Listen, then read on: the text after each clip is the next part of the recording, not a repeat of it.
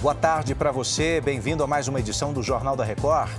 Juntos vamos ver que tribunais de justiça de todo o país fazem mutirão para agilizar processos de crimes contra a mulher. E um incêndio florestal na Espanha deve tirar de casa mais de 30 mil moradores das Ilhas Canárias. Agora, no Jornal da Record. Oferecimento: Bradesco. Nunca execute arquivos enviados por e-mail ou mensagem. Estamos juntos para você saber que tribunais de justiça de todo o país promovem até sexta-feira um mutirão para agilizar processos que envolvam casos de feminicídio e também violência doméstica. Vamos até o Rio de Janeiro com a repórter Monique Bittencourt, que tem os detalhes. Olá, Monique. Olá, Edu.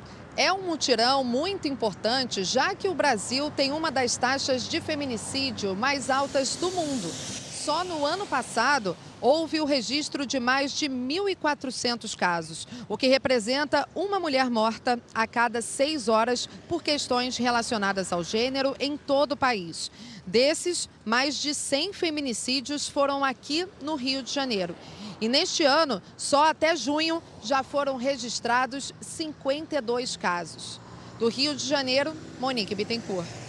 Obrigado. E a Câmara Municipal de São Paulo vota ainda hoje um projeto de lei que garante isenção total de IPTU para imóveis localizados na região da chamada Cracolândia. Os detalhes com Rafael Ferraz. Olá, Rafael. Oi, Edu. Prazer falar contigo e também com quem nos acompanha. Ao todo, vão ser beneficiados 947 imóveis afetados pelo fluxo de dependentes químicos que circulam pelo centro da capital paulista. Esta região tem sido palco constante de confrontos e tensões para moradores e comerciantes.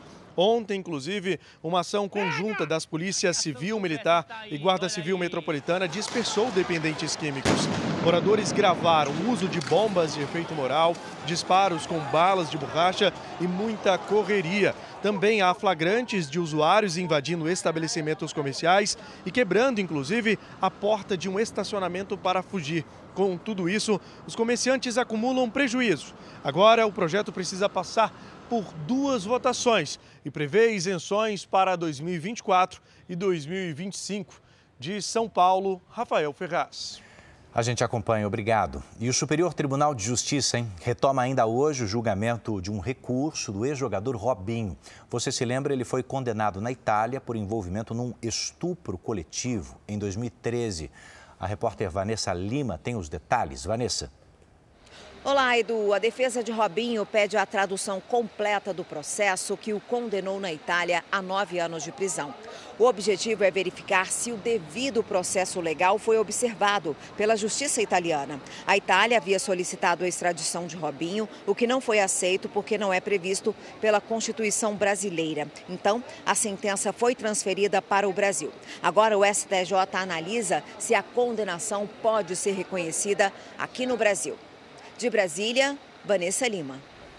No cenário internacional, uma emergência, milhares de moradores estão sendo obrigados a deixar as próprias casas nas Ilhas Canárias, na Espanha, por causa de outro incêndio florestal. O fogo, que começou na noite de ontem, atinge uma área onde vivem 33 mil pessoas quatro vilarejos já foram esvaziados. Até o momento não há informação sobre vítimas. As chamas ainda estão fora de controle. A região afetada é formada por montanhas e vales, o que dificulta o trabalho dos bombeiros. Pelo menos 23 pessoas estão feridas depois da passagem de um tufão pela costa japonesa. A força dessa tempestade derrubou um motociclista numa estrada. Os ventos chegaram a 160 km por hora. Mais de 90 mil pessoas ficaram sem energia elétrica. 900 voos precisaram ser cancelados. Um ladrão de carros foi preso depois de uma intensa perseguição da polícia numa estrada em Los Angeles, Estados Unidos. Na tentativa de fuga em alta velocidade que você vê aí, o motorista do carro roubado fez várias ultrapassagens perigosas, foi desviando de outros veículos. A perseguição continua até esse instante. Os criminosos só pararam quando a traseira do carro foi atingida, você viu, pela viatura da polícia. Os três ocupantes do carro foram presos em flagrante. Chega ao fim mais esta edição e agora você sabe, o nosso boletim JR 24 horas também está na sua plataforma de áudio predileta. Não perca mais informações no r7.com e nas redes sociais do Jornal da Record. A gente se vê. Até a próxima.